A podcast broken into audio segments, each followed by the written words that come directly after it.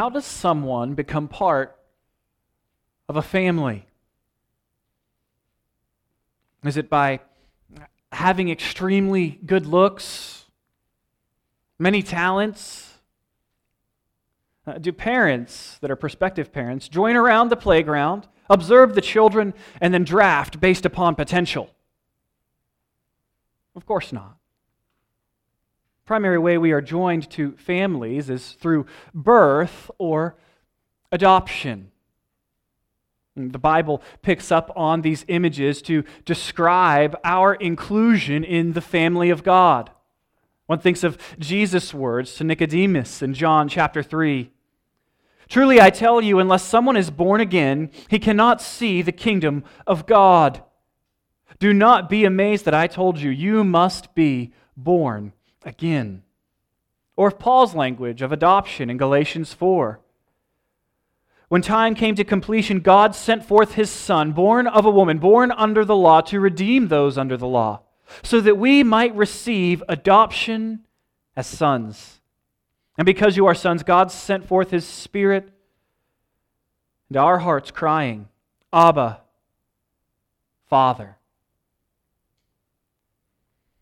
Any Christian that you have ever met is a Christian not because they are really, really good looking or really, really talented. They are a Christian because God desired to save them because they've been born again by the Spirit, because they've been adopted into His family.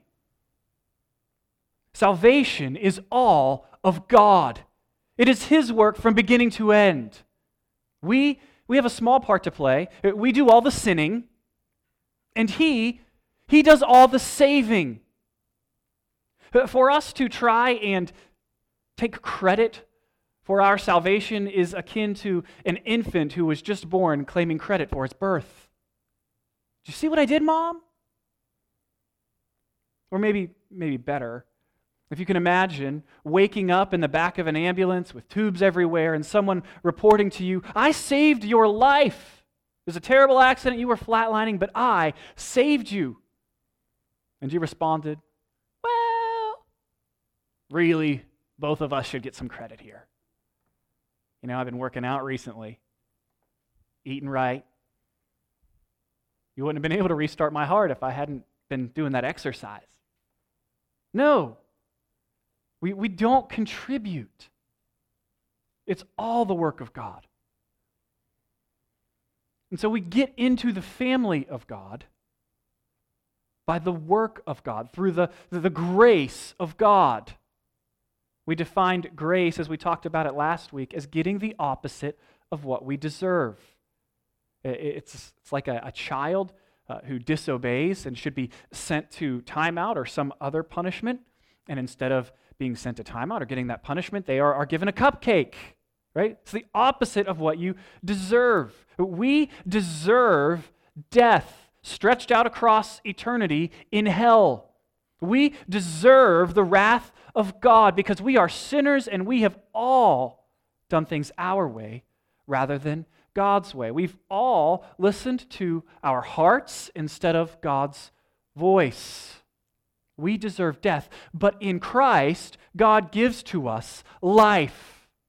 We deserve wrath, but God, through Jesus Christ, adopts us into his family and gives us his wealth. This is the message of Christianity that God loves bad people so much that he sent Jesus to die on the cross in order to forgive them. So that if anyone stops trusting their own good works and starts trusting in Jesus, they will be declared good forever and be saved from the right judgment of God. That's the message of Christianity. And that's kind of what we we're trying to figure out or sort out the last time we were together in Acts chapter 15. Uh, remember, the question had come well, what does someone have to do to be included in God's family? Is faith enough? Because some, some had suggested that those Gentiles who had been converted needed also to be circumcised in order to be included in the family of God. And so we asked, is faith enough? And we answered that question by saying, yes, absolutely faith is enough. Salvation is by grace alone, through faith alone, in Christ alone. So that's how you get into the family, and that was the question in kind of the, the first half of Acts chapter 15. And this week, we're going to consider the question well, how do we live as the family of God? How do we live together? What are the characteristics of God's family?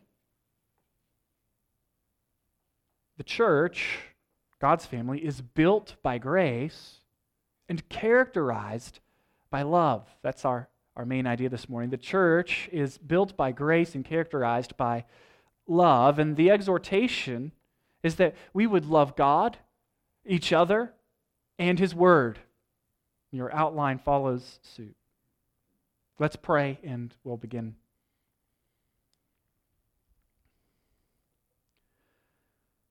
Father, we confess that we are great sinners. This week we have coveted. Some of us have lusted. Some of us have been overly absorbed with thoughts of death and uselessness. Some of us have been overly angry with children. Some of us have refused to obey authorities in our lives. Some of us have insisted on our own way and broken friendships. Some of us have sinned against our spouses. Some of us have indulged in, in coarse joking. Lord, we, we confess all these sins and more. Our, our sins, they are many, but we thank you that your grace, it is more. Father, we come to you once more this morning asking for that great grace, asking for that fresh forgiveness knowing you will grant it. Because though our sin is great, our Savior, Jesus Christ, is greater. And we ask that as we submit ourselves to these words this morning, your word, that we would be conformed more and more to the image of Christ. That we would become and practice what we've been declared holy, God, do this work in us. This we ask in Jesus' name. Amen. And so we are in Acts chapter 15. We've come a long way. We started back in Acts chapter 1, and we have summarized the whole book as Jesus goes up, the Spirit comes down, and the church goes out. And as the church goes out, God brings people in. The whole book revolves around this mini kind of Great Commission in verse 8 of chapter 1, where Jesus tells his disciples, You are going to be my witnesses in Jerusalem and Judea, in Samaria, and to the very ends of the earth. And Jesus then ascends to his throne in heaven from where he rules and reigns and pours out his Holy Spirit. That happens in chapter 2. And when that Spirit is poured out, all of God's people begin proclaiming his wonderful works in various languages. And the church begins to grow. We see over and over again the word going forth and spreading. And yet, the success of God's word, the furthering of the gospel, is not without hardship. It's not without opposition. We see in more than one place the messengers of God's gospel are buried and yet the message goes on. We see those who herald God's word opposed, and yet the gospel going onward. It's one of the major themes in Acts is that in the face of adversity, God's word prevails, will not fail. And so that brought us up into uh, chapter 13 through the beginning of 15, where Paul and Barnabas went on their missionary journey and they shared the gospel with Gentiles in a number of cities. And all of a sudden, the church had seen some Gentiles come to faith, as, as we talked about with Cornelius and Peter in chapter 10.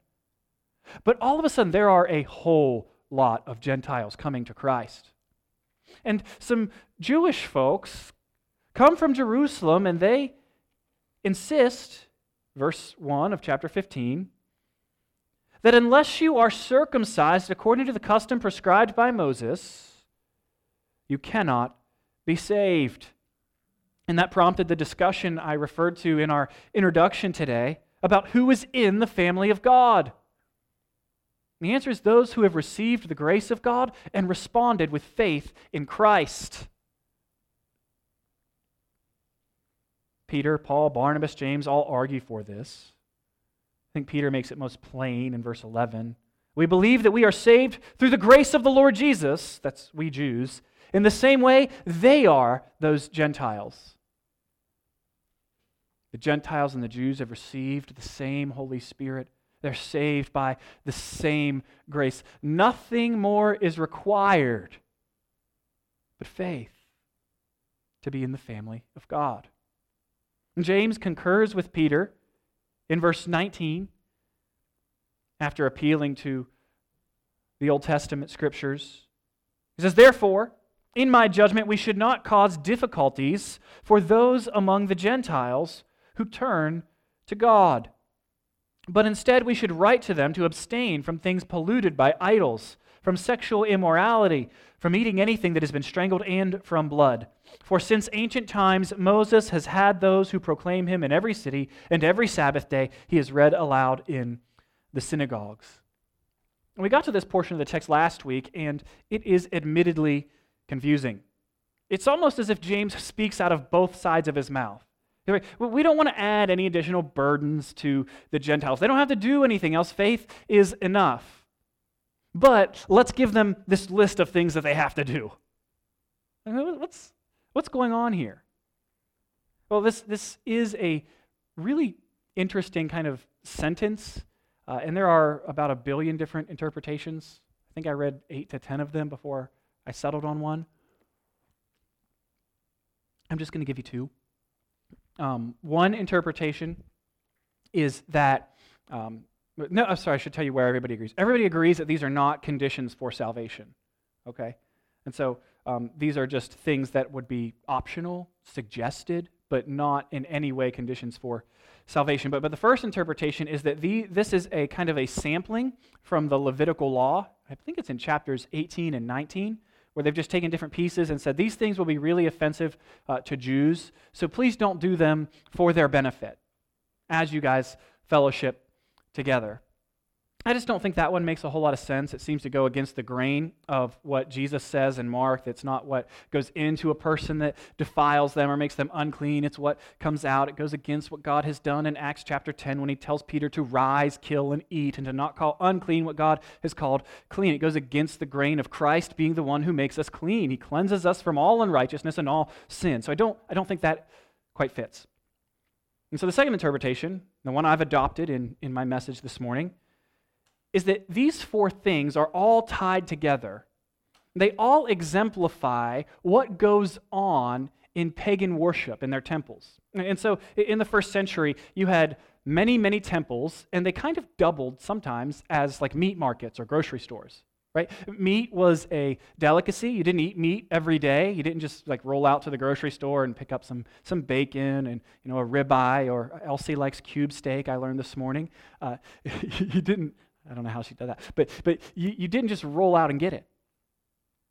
But where you could get it was in these temples. And so uh, what would happen is people would come in and temple would be to this god or that god. They would make sacrifices. Part of the sacrifice would be burned up, part of the sacrifice would be eaten, and another part of it would be packaged up and sold so you could eat it later.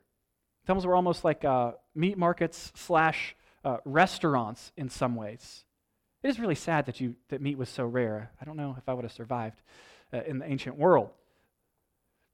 And so, what is, what's being prohibited here is the participation in these pagan festivals. You with me? And so, when James is uh, speaking here. He's saying uh, nothing else. We shouldn't trouble or cause difficulties among those Gentiles who have turned to God. But they can't, they cannot, we need to tell them they cannot continue to participate in these pagan festival activities. You know, why would he say that? And I think the answer is that there's this controversy over do the Gentiles have to become culturally Jewish in order to be part of the people of God? And so they're saying, no, absolutely not. They can bring their culture, they can stay who they are and be part of God's people.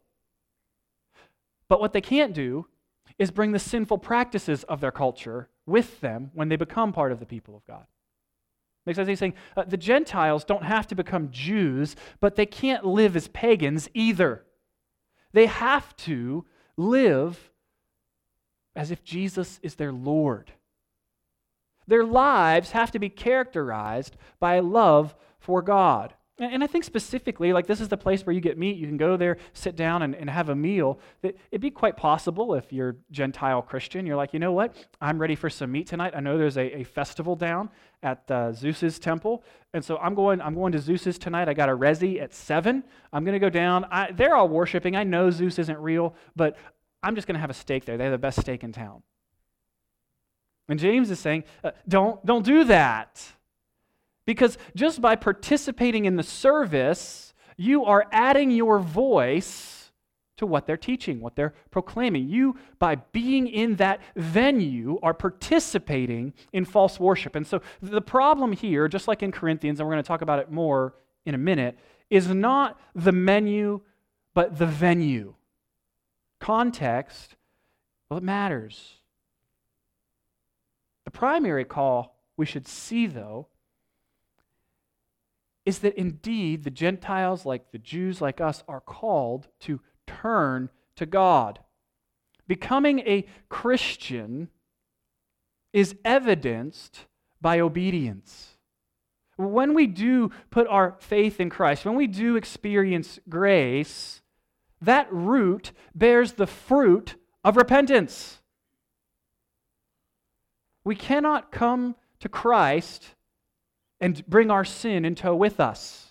And what I mean by that is, uh, we yes, we give to Christ our sins. He dies for our sins, but but we can't just go. I I'm a Christian, but I really really enjoy stealing, and so I'm a Christian and I'm still going to rob banks.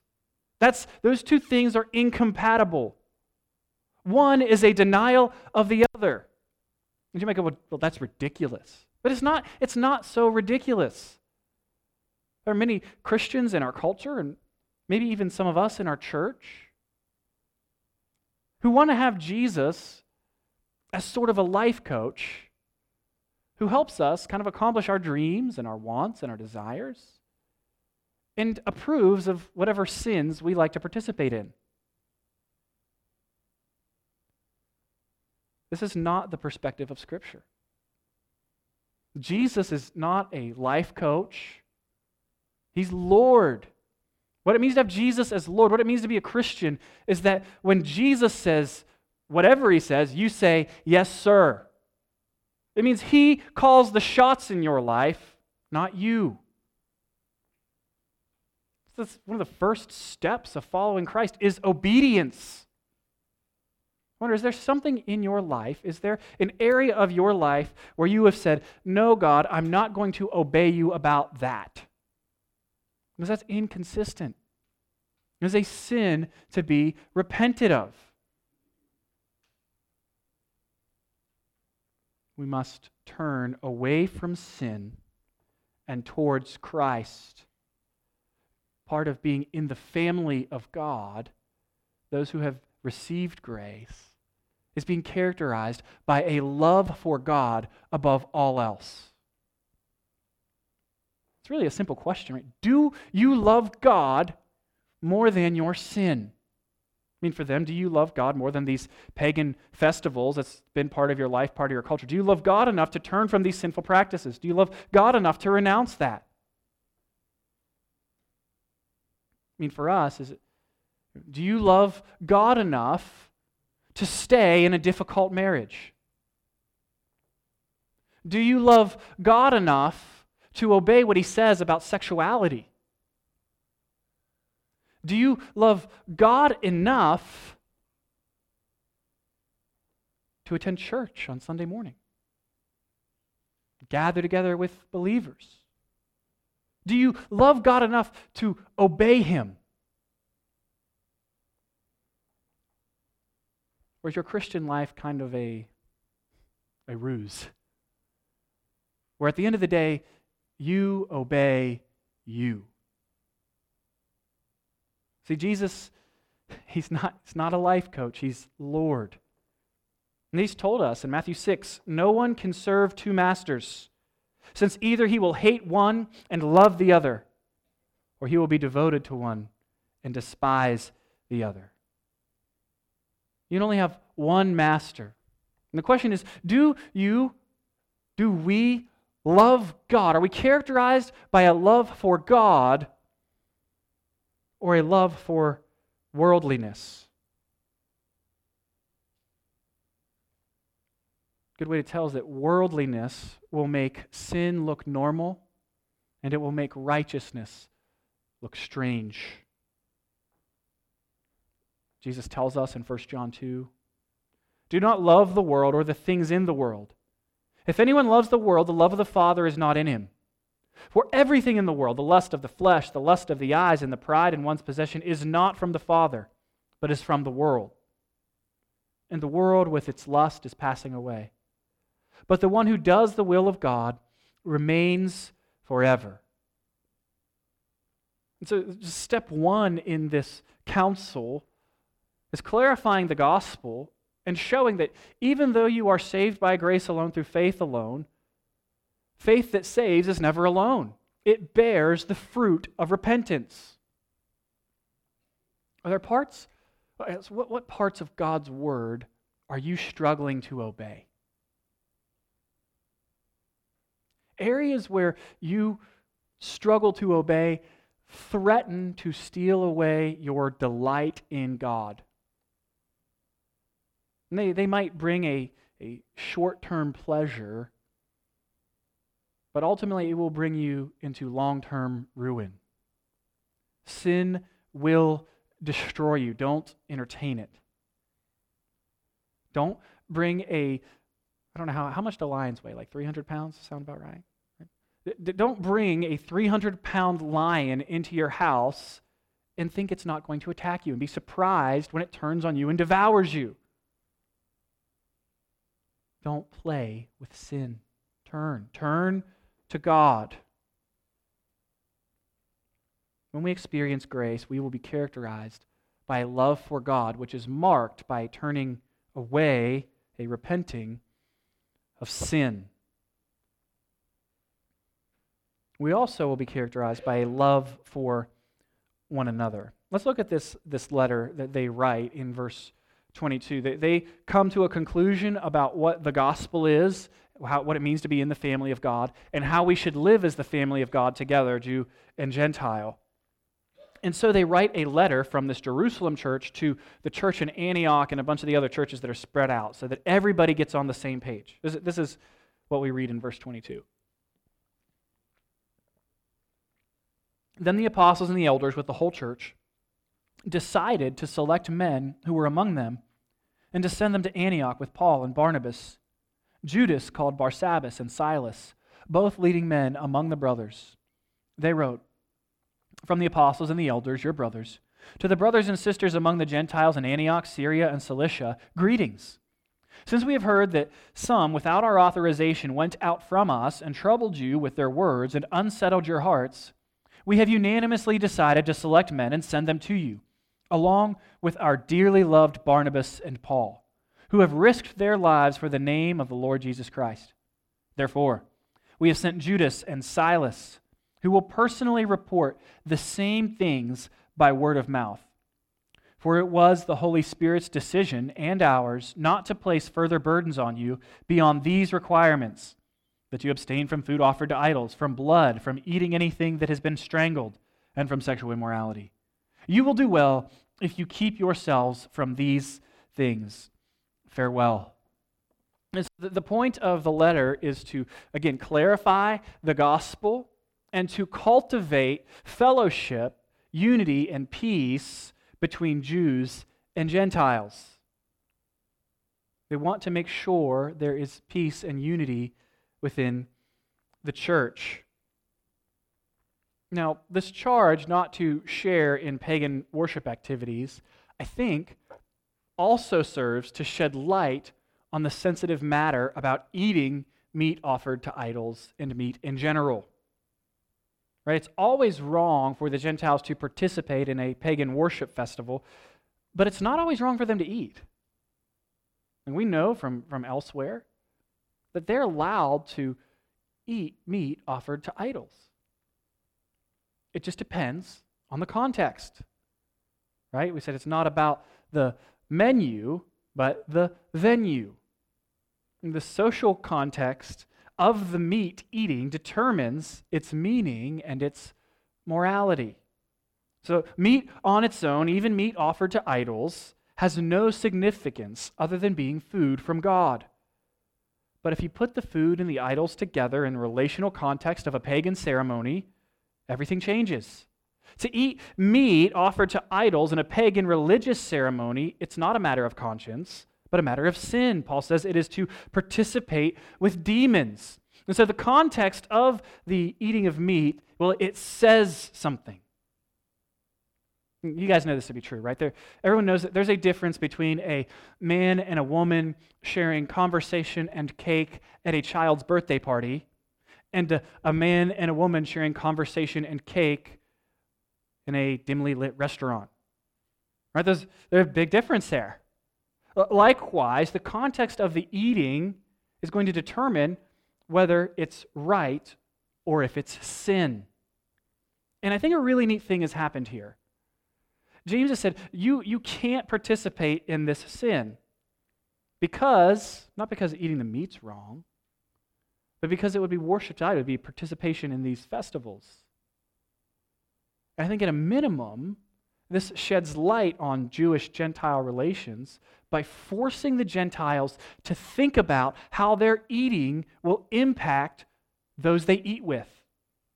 so they have to think about the context if they what it might how it might affect a Jew who has kept all the clean laws their whole life if they just show up with a bunch of bacon and sit down next to them. They have to think about how their eating impacts others. Paul's really helpful here as he deals with this issue in 1 Corinthians. I'm going to read to you what he says. Uh, 1 Corinthians 8, verse 1. Now, about food sacrificed to idols, we know that we all have knowledge. Knowledge puffs up, but love builds up. Verse 4. About eating food sacrificed to idols, then, we know that an idol is nothing in the world, and that there is no God but one. For even if there are so called gods, whether in heaven or on earth, as there are many gods and many lords. Yet for us there is one God, the Father. All things are from him, and we exist for him. And there is one Lord, Jesus Christ. All things are through him, and we exist through him. Down to verse 8. Food will not bring us close to God. We are not worse off if we don't eat, and we are not better if we do eat. But be careful that this right of yours in no way becomes a stumbling block to the weak. For someone sees you, the one who has knowledge, dining in an idol's temple, won't his weak conscience be encouraged to eat food offered to idols? So the weak person, the brother or sister for whom Christ died, is ruined by your knowledge. Now, when you sin like this against brothers and sisters and wound their weak conscience, you are sinning against Christ. Therefore, if food causes my brother or sister to fall, I will never eat meat again, so that I won't cause my brother or sister to fall. He continues this idea over in chapter 10 and in verse 31. So, whether you eat or drink or whatever you do, do everything for the glory of God. Give no offense to Jews or Greeks or the church of God just as I also try to please everyone and everything, not seeking my own benefit, but the benefit of the many, so that many may be saved. And so you can kind of see the idea here is that I, I, they would be forced to think about how they're eating and how their eating impacts Jewish consciences, as well as other Gentiles who are used to going to pagan festivals, who can't in good conscience eat the meat offered to idols because they think the idols are real and that this is an act of worship. And so if you are going to participate in eating meat offered to idols, you've got to consider the context. You've got to consider who you are with. Similar uh, thing today, I always think this is the best illustration, is just with alcohol, right? Christians vary on this, they, they think differently. But if you are a, a Christian who, who drinks alcohol and you have a brother or sister who abstains over to your home, and maybe they they abstain and they have alcoholism in their family, it's not a great idea. In fact, it might be wrong of you, especially if they're the former alcoholic, to, hey, I'm going to have a beer. Here, here, would you like one? right? That might cause my brother or my sister to sin. It might afflict their conscience. And so, even though I might have a right to do something, doesn't mean that I should. Likewise, the Gentiles, they have the right to eat meat offered to idols, but that doesn't mean they should. There are situations where it will be more honoring to God for them to abstain so that they might not give offense to Jews or to the church or to anyone else. You'd be willing to give up their rights in order to promote unity and peace. And so we need to be a people who are willing to give up our rights in order to pursue relationship. You with me? I think at a minimum, with all the talk of food, the Gentile believers here have to think about how they're going to interact with their Jewish brothers and sisters. And so, like on the front end of Acts chapter 15, you have Jews troubling Gentiles about circumcision and about keeping the law of Moses. And James says, don't do that, don't trouble them. And on the other side, we have the potential for Gentiles to trouble Jews about eating meat offered to idols. And in the middle, you have James going, don't do that. And so you kind of also have this prohibition don't trouble each other. Like, don't be troublemakers, be peacemakers. You know, it's just like you have the, the rule keepers. We, we think keeping these rules is a good thing to do, and you have rule breakers. like these things, it's okay to eat meat offered to idols, it's, it's okay to keep the law of Moses. Neither is helping you into the kingdom of God, neither makes you a member of God's family, but you need to learn how to bring your two worlds together in a way that promotes peace and unity. You need to be willing to give up your rights so that you can be in relationship with one another. It's like Philippians 2 kind of mindset. Right? Consider others more significant than yourselves. It's a Christ like attitude. Jesus, who didn't, didn't have to come to earth, had every right to remain in heaven and leave us dead in our sins. Gave up his right so that he could be in relationship with us. He chose to suffer and to be wronged so that we wouldn't have to suffer an eternity separated from God under the wrath of God. We should follow his example. We should be willing to give up rights that we might have in order to serve and love one another. The church of God is built by grace and characterized by love. This, this whole section is built around unity and peace. And, and, so I think a question we have to ask, that, that you must ask yourself, is Do I live in such a way as to promote peace and unity within the church? Am I a troublemaker or am I a peacemaker? God would call us to make peace Notice, too, who is given credit for this letter in verse 28. It was the Holy Spirit's decision and ours not to place further burdens on you. They're, they're crediting God with this letter that, that they've written. Well, how, how'd that happen? Did they just all sit around in silence and wait for a voice? I mean, indeed, God had prophets in Acts, and sometimes he, he spoke to people in Acts. That, that happens. But based on what we have in front of us, it doesn't seem like that's what happened, right? They had a whole council about this matter. They debated with one another and they studied the Word of God together in community. And once they agreed about what God's Word said, they said, Thus saith the Lord. The Holy Spirit has illuminated the text to us. We have a right understanding of it. This is what the Holy Spirit says. This is the decision we came to on the basis of God's Word. That's how they determined the will of God in this situation. I wonder how do, how do you discover God's will for you? Do you do it all by yourself?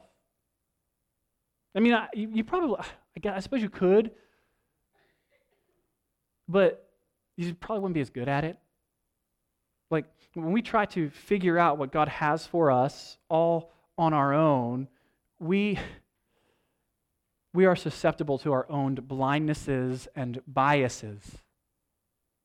We're going to do much better if we seek to discover God's will for us around a Bible and in community with other Christians. It's really, really important, this whole idea of peace and unity within the church. And do notice they are in churches. The Bible doesn't have any idea about a Lone Ranger Christianity. An isolated Christian is a contradiction in terms. A churchless Christian is an oxymoron. The Bible always has Christians in real, tangible fellowship with one another. Like, if the church didn't matter, this council wouldn't have happened. If doctrine didn't matter, they wouldn't have met. They would have said, hey, no big deal. Believe whatever you want. Not worried about Jews and Gentiles interacting in the same church. They can just believe what they want, behave how they want. Just do you. It's not that important. But it does matter. The church is the amphitheater in which God has decided to display his glory. He says, You want to see what I'm like? Look at the church. He says, You want to know what my multifaceted wisdom is like? Look at the church, Ephesians 3:10. So I'm going to make myself known in the world not through the lips of angels, but through the lips of sinners made saints. He commissions the church to make Jesus known. The church matters, relationship matters. Friend, part of God's will for you is to belong to and participate in a local church can't claim to be part of the body of Christ when you are severed from a local assembly. It's dangerous and foolish.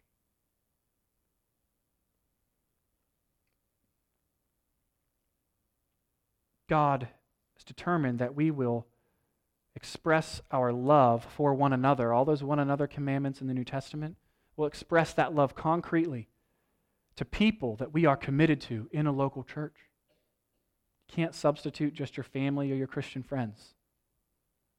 There's a reason God puts us together with people that are different than us. Right? I sat in a Sunday school room this morning with people who like Hallmark movies. Yuck. Right? We probably wouldn't hang out a whole lot. But you know what we have in common is greater than what we don't have in common. Christ. And God has brought us together here to demonstrate his goodness and the power of his reconciling work. The church is such a gift. Let's not, let's not miss out on it. It's an opportunity to express our love for God and for one another as those who have been saved by God's grace alone. Those who are in God's family, which is built by grace, are characterized by love for God, love for one another, and love for God's word. Look with me at verse 30.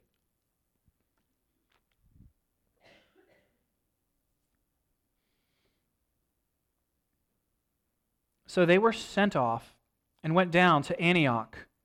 Gathering the assembly, they delivered the letter. When they read it, the church rejoiced because of its encouragement, or that word could be translated comfort also. Both Judas and Silas, who were also prophets themselves, encouraged the brothers and sisters and strengthened them with a long message. After spending some time there, they were sent back in peace by the brothers and sisters to those who had sent them. You'll notice verse 34 is not there. Uh, that's just because it wasn't in the oldest and best manuscripts. It shouldn't be there, and so it's been omitted. There's probably a note on it in your Bible. Verse 35. But Paul and Barnabas, along with many others, remained in Antioch, teaching and proclaiming the word of the Lord. And so this, this letter is read, and the people rejoice. Go, well, why? Why the rejoicing? Because they are comforted and encouraged by the gospel. They don't have to do anything else. They've been saved by grace alone, through faith alone, in Christ alone. And it's going to be their joy to turn from their sins and follow Jesus. They're, they're not looking at obedience to these provisions that have been laid out as something that's, you know, white knuckle and hard and awful. They're looking at it as their joy. It's like giving a child a command Son, go eat ice cream. I'm not getting any back talk on that one. Like, yes, I, I'm delighted to go eat ice cream. This is how we should respond to the commands of God. They're excited. They've been saved by grace. They're being characterized by love, and, and they're willing to obey these things. They understand 1 John 5 3. This is what love for God is to keep his commands. And his commands are not a burden, it's a joy. They love God's word. They rejoice from uh, the letter they receive as God's word.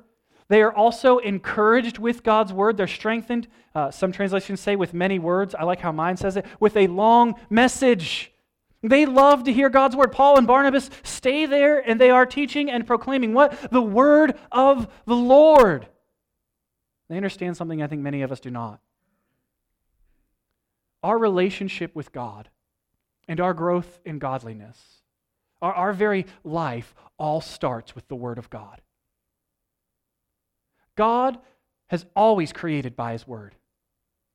He called forth the universe into existence by his word. He called Abraham to himself by his word. He called out the nation of Israel from Egypt by his word. He redeemed the church by his word made flesh. And he speaks to us through his word. It's this word that gives life to the church. It's His Word that has the power of salvation within it. It's His Word that empowers us in the process of sanctification. His Word creates His people, it makes His people, and it matures His people. Right? 2 Timothy 3.16 All Scripture is God-breathed and God-inspired and is useful for correcting, rebuking, and teaching. Ephesians 4 the church is giving the gifts of leadership and teachers. Why? So they can grow into the full maturity of Christ. God's word is what nourishes us and sustains us. Man shall not live by bread alone, but by every word of God. Do you live by this word?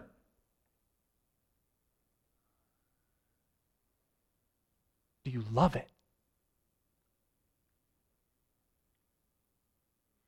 When I preach long messages, are you rejoicing? Or are you waiting for lunch?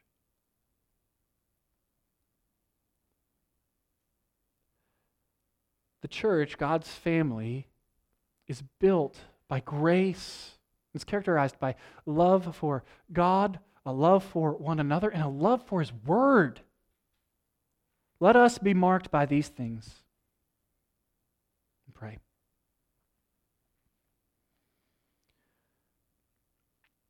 Father, we thank you for your word.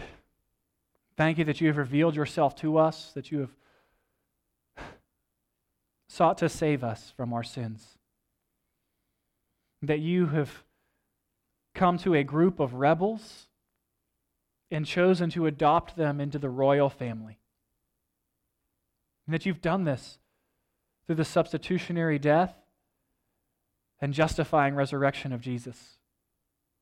We thank you that in the death of Christ we have our sins forgiven. That when we consider the resurrection of Christ, we can be encouraged and freed from our fear of death.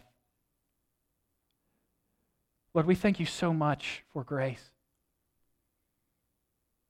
We thank you that the word of the gospel, the words of Jesus are, It is finished, not go fix yourself. Lord, indeed, you have put an end to all our sin. It's all been laid upon Christ. For this reason, we give you praise and honor and glory. We pray in Christ's name. Amen.